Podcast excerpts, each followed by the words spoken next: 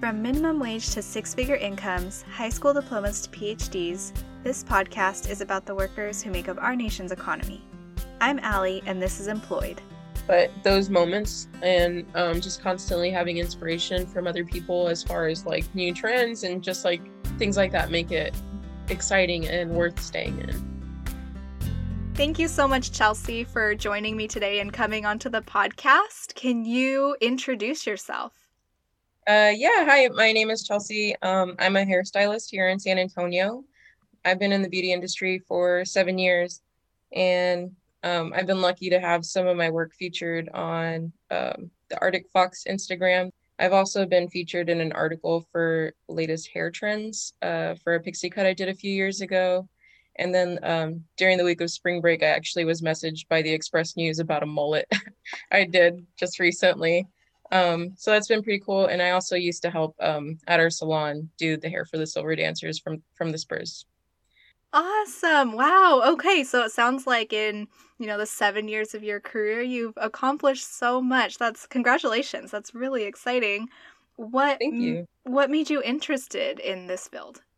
Uh so when I was in high school, um, I kind of had a lot of like self confidence issues. I had this really crazy curly hair that I would get teased for all the time. And um, one day, the softball team sat me down in a chair with uh, four straighteners and straightened my hair. And I just felt so like nice about myself. And I just kind of wanted to always give people that opportunity to feel beautiful about themselves just by the change of a hairstyle, I guess. And so, um, it for me it's a lot of uh i'm i guess like a people builder. I like to make people feel really good about themselves. And so to have that experience and to be able to carry it into my career field um, i think was really what got me interested in it for sure.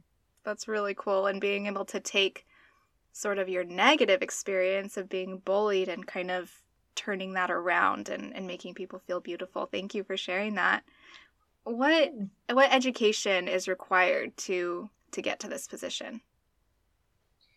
So you absolutely have to have a um, high school diploma for sure. Um, you can have a GED.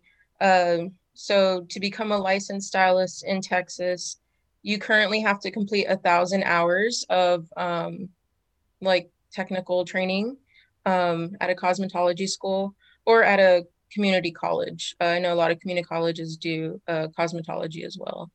When you go through that, you have to learn a lot about sanitation. And right now, that's been with COVID, that's been like such the big thing. Um, people are even going into like getting more like sanitation training outside of school hours um, just to like have that licensing to prove to people that they're like taking care and making sure they're not spreading things.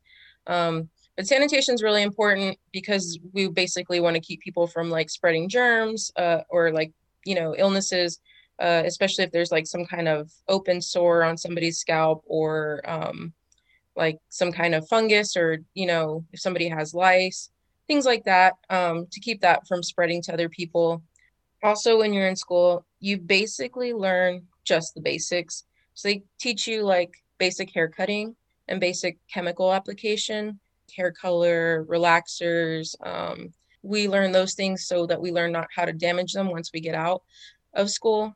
Um, but when I was in school, uh, we I had to do 1500 hours. They just recently changed it to a thousand hours.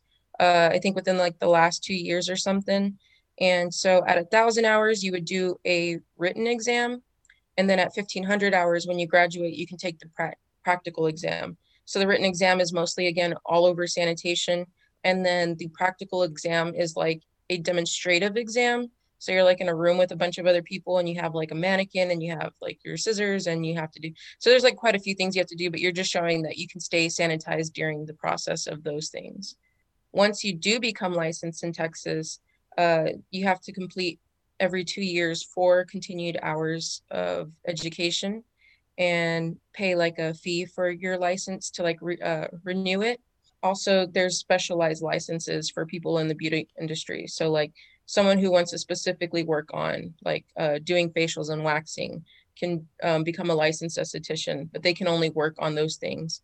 And like nail techs can get, you know, nail certified um, and get a license for that, but they can only again work on those things. Um, hmm. with a cosmetologist license, you can do hair, skin, and nails. So it covers everything. So, like I said, there's specific licenses for specific things. So it all depends on what you want to go into. But you can also get like a dual license. So if you want to be a barber and a cosmetologist, you can do both. That's good to know. And so you said, um, well, it was fifteen hundred hours when you uh, when you were going through the training, but now it's one thousand hours. How about how long did that take you? Depending on how you enroll in school, um, they have full time classes and they have part time classes. I did full time, so it took me about 10 months, 10, 11 months. They have, and while you're in school, you're actually taking people. So, like, you do some coursework type stuff where you're like getting um, book work but like the ha- the other like that's usually like just the beginning of like when you're first in school but even my first week of school i was already learning haircuts and by the second week of school i was actually cutting people's hair so you pretty much jump into it right away and throughout that time you're actually you know doing color services and haircuts and stuff like that but you're not earning anything right? Uh, not really. So the school's like making money off of that, but that's because they have to pay for the products that you're using. So it kind of like balances out. And then also, uh, you they can tip people can tip you, so you can like receive your tips at the end of the day. But um, it's not it's not a lot of money, especially like schools aren't always super busy for people coming in to get their hair done because people you know typically want people who are a little bit more experienced. Um, but it's mostly to help you learn how to like promote yourself. So you're like trying to get all your family and friends to come in and, you know, see you so you can have that practice. With the part time school, they would, people would do that at nighttime, um, typically like from six to 10. And you would get, um, I think it's like about 18 months. And obviously it'll differ state to state. Right.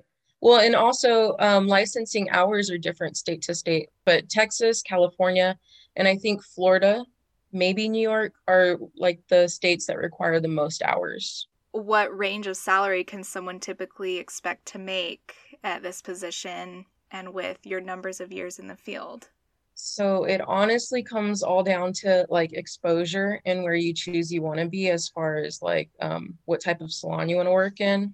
Um, there are people in my industry who haven't even been in as long as I do, and they're six figure stylists.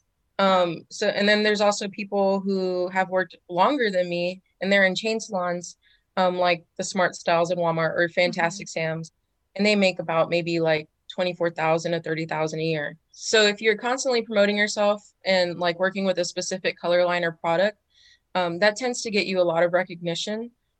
And also it comes down on how much you charge and where you're located. So again, it really just depends on like the de- demographics of your area and the median income.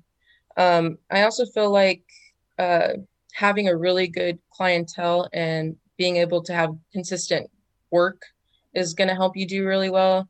Um, I feel like financially, I have grown probably about like 5% every year. Um, so there's definitely growth, and you can give yourself that growth by giving yourself a raise every year by, you know, just like uh, elevating your haircut by like $5 or, mm-hmm. you know, other prices by $5. So it all just really depends on how how you want to make your money.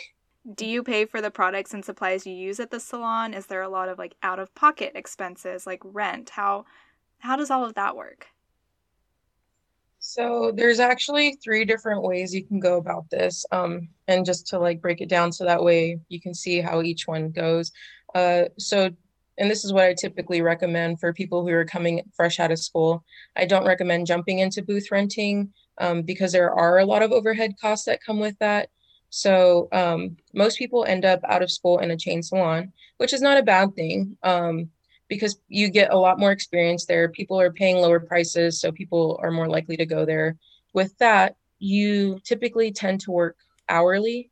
So I think most places like Smart Styles and Fantastic Sam's, like chain salons like those, um, they get like paid about 10 to 11 dollars an hour and then you're also getting your tips that is one where you don't have to pay for your product hmm. because it's already taken into account by what you're getting paid um, so that's one side um, The other one is being a commissioned hairstylist. So, depending on where you work, they will give you a percentage of what you make. And that's what the remaining percentages, like what they keep, is what they use towards, you know, the bills that they have as well as the product that they have to pay for. Most places, though, if you're working like within the 30% to 40% commission range, they are usually keeping you from having to pay for product. And then there's booth renting, which is what I currently do. You can pay monthly, you can pay yearly, you can pay weekly. Some places require a contract. I'm fortunate enough that the place that I work with, I've been working with these girls for a while. We don't have contracts, we just pay weekly. And what we do is we actually all go in together in our color order, our product order, and we just split the cost six ways. So it doesn't come out to so much for all of us.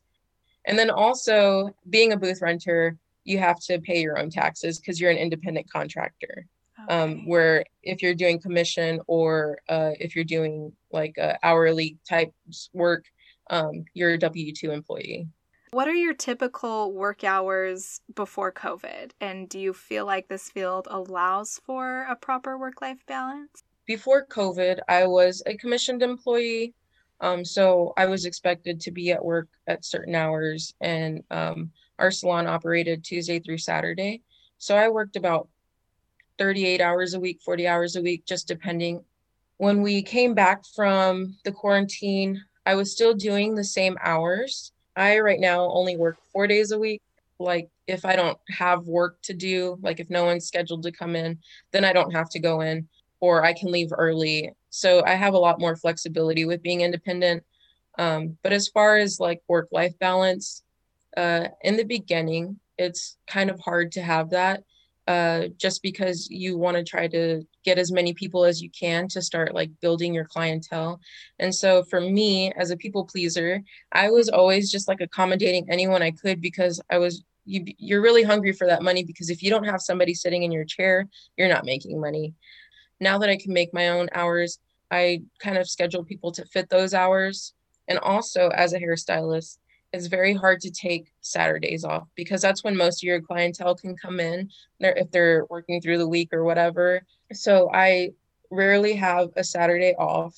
Uh, if I do want to take a Saturday off or any kind of time off, I usually try to schedule it like two months in advance just so that I can start booking people around that time frame.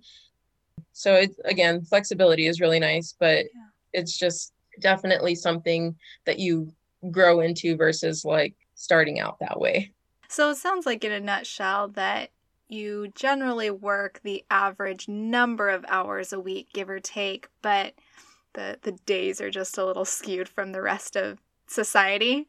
So, can you walk me through an average day at your job from the time you arrive to the salon to the time you leave? What what are the pieces of what's happening behind the scenes that us as clients don't often see? so um, this is this is fun because I there's a lot that I guess clients don't see, um, and I never really thought about that. Uh, from the time I walk in, uh, typically I'm trying to get my stuff set up and prepared for who I'm about to take. Typically, that's like just prepping my station, like if I need to clean it because you know people may have used it when I wasn't there. Um, or setting up just like the the tools that I'm going to use on that person. Once my client arrives, I usually get them uh, like covered with a cape or like a smock, and then we sit and talk about what we're going to do to their hair.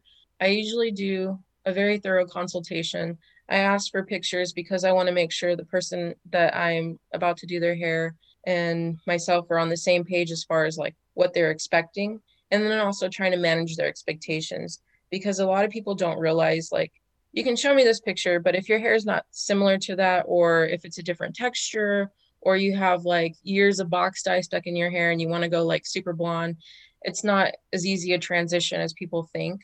So definitely managing expectations is one of the big things. And most of the time you're just really like i feel like i'm entertaining people. Uh, i just ask them questions and let them like talk about their life. For me it's typically you're here to like let loose and just like mm-hmm. relax and i'm here to like just help you do that right. so i try not to make your appointment about me and my life from usually after I've finished my day, um, I just kind of like make sure everything's put away really nice. Uh, since we are independent, we are kind of responsible for keeping the salon clean. Again, as an independent stylist, when I go home, I try to just like uh, do, I guess, finances, like to see what I've made for the day, mm-hmm. um, and then kind of write out like what I'm going to owe in taxes for sure. I because I pay monthly to have that all ready for the end of the month. yeah. What is a really good day that stands out to you? We had a lady come in and she told um, another hairstylist uh, was taking her and she told her, I want to shave my head. And so we kind of like sat there and um, the hairstylist only really spoke Spanish. So she asked me to kind of translate for her. She's like, she's telling me that she wants to shave her head. She's like, she's got really long hair. She's like, can you just make sure that that's what she's wanting before I take the clippers to it? And I'm like, yeah, of course. And I said, I just want to make sure you want us to shave your head, right? And she goes, yeah, yeah, I just want to shave it. And I said, okay, um, let's do it. And so I told her, well, that's what she wants. So go ahead and shave her head. So the lady starts crying afterwards and, and she tells us that she has cancer and her hair has started to fall out. And so she's, you know, just going ahead and shaving it off so she doesn't have to deal with the process of watching it all fall out. And um, of course, we're sitting there crying and like hugging her. And I wouldn't say she was like really young. She was probably like in her late 30s, but still relatively long, young for, you know, but it was just really hard to see. Um, so, like that same day, her husband came by and he brought us chocolate covered strawberries and roses and a letter that said, Thank you so much. I didn't know she was going to come in and do this by herself. Like, I wish she would have told me because I wanted to be there holding her hand. Oh and so I'm like getting emotional thinking about it. But that was probably one of the best days because it's situations like that that make you realize like what what a difference you can make in somebody's life. So that was a really emotional experience. Um, wow that was um, probably one of the best days because you really, like I said, you really do feel like you make a difference in somebody's life yeah. to, um, just in little ways when you don't even think you like you are. So, mm-hmm. and that's really what makes it worth it being in this field because it is a really tough industry. I will say that. But those moments and um, just constantly having inspiration from other people as far as like new trends and just like yeah. things like that make it exciting and worth staying in. I think it speaks a lot to uh, your experience that you had in high school about just having that moment of where you felt beautiful. I think our the people who do our hair can instill the greatest confidence in us and instill those moments where we feel our most beautiful or um, just kind of turn our perceptions of ourselves around. Uh, and I yeah. think that's that's a really important role. And I, I think your field can often get overlooked as as how validating and um, important that can be. Um, yeah. I don't know. You guys just you guys have that personality and that that ability to do that, and that's huge for a lot of people. And that I think it definitely comes again with time and experience, um, because sometimes it's really hard to feel like okay maybe i can talk them into doing something different because you just always want to make somebody happy and then there's also those people who definitely say they come in wanting something like drastically different yeah but then immediately they, they hate, hate it. it. and yeah because they even though they wanted something different like they really just wanted to stay the same well i i guess kind of going along with that i think we can imagine but what's a bad day at work and what's a challenge that you find yourself facing a lot um you know honestly i don't really feel like there's a lot of bad days at work mostly because it's such an exciting field. Uh, I personally typically tend to have like anxiety about meeting someone new. Mm-hmm. Um, and I think that's kind of like anybody, honestly, um, just because you just never know what a person's going to expect. Um, you always want to make sure that your work is quality. I will say there's been times where I have turned people away, not only because they might expect something that I can't achieve for them, but sometimes there's a personality clash and i don't want to sit there and stress myself out over somebody that we might not get along um, and then you know maybe not produce the best results. I know if it takes me longer than 15 minutes to have a good consultation and be on the same page with someone that that we're not going to have like the same outcome. Mm-hmm. so instead of like dealing with that um, and then having to do either a refund or a redo and taking more time out of it, I tell them, I don't think I'm the stylist for you. I think you would be better suited with, and if I can recommend them to somebody in the salon, I usually will. Um, if not, then like I tell them I um, other people that I might know who are in the industry. Like any job that you go into, any career, there's always going to be personality clashes with the people that you work with. There are definitely times because it is a female dominated salon mm-hmm. that um, you know, we fight like sisters. Typically we'll just like yell at each other and then like the next day we're cool and eating lunch together again. Do you have maybe a weird or an unexpected experience at work? Basically just a fun story? Oh, okay. So there's one that specifically sticks out in my mind. When I first got out of school, I started working with the hairstylists that I work now as an assistant. I'm strictly just like shampooing their clients and like helping them get ready for their next client. While I was there, I would typically like if I didn't have stuff to do as far as cleaning and like, you know, keeping people occupied, I would go and just kind of watch the owners do mm-hmm. their work and try to get as much knowledge and information from them as I can and my boss was cutting one of her clients' hair, and he had been coming to her since he was like five years old, wow. and he was like in his 30s now. And she was, I, I don't know what exactly happened, but she snipped his earlobe. And so he just started bleeding like a stuck pig. And I had to go get like three or four towels because we just couldn't like stop the bleeding but he comes back. He still comes back, and he wasn't like maimed for life. He's not missing like an earlobe. She just kind of nipped him in a really good spot that he was just like gushing blood. Oh my so gosh! Definitely, we have some wild clients that come in and they're like maybe drinking or who knows what else that they're doing, but they'll come and they just kind of like sit and sway in the chair. And my boss has gotten to the point where she'll just like pull them by the hair and tell them like stop moving. So. it did definitely like some fun experiences and like silly things that happen, but that's probably my favorite story. Oh my gosh, I'm glad he's okay and I'm glad he, he's yeah. come back. Then what kind of advice would you give for listeners who are maybe interested in in pursuing a career in the beauty industry? I think honestly, the biggest thing if you want to really be successful in your career is making sure that you continue education outside of what you learned in school and what you're learning just by day-to-day things.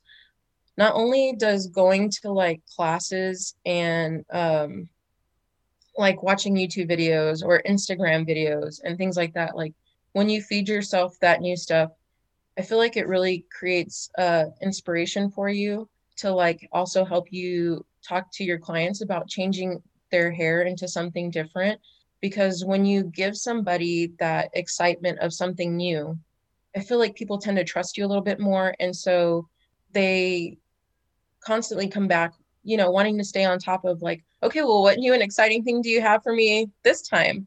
And then also it it helps you be a better hairstylist as far as like learning new techniques um, and being open to those ideas of like changing your technique because i know i know for me when i first started it used to take me a long time to do things and again, speed kind of comes with experience and time.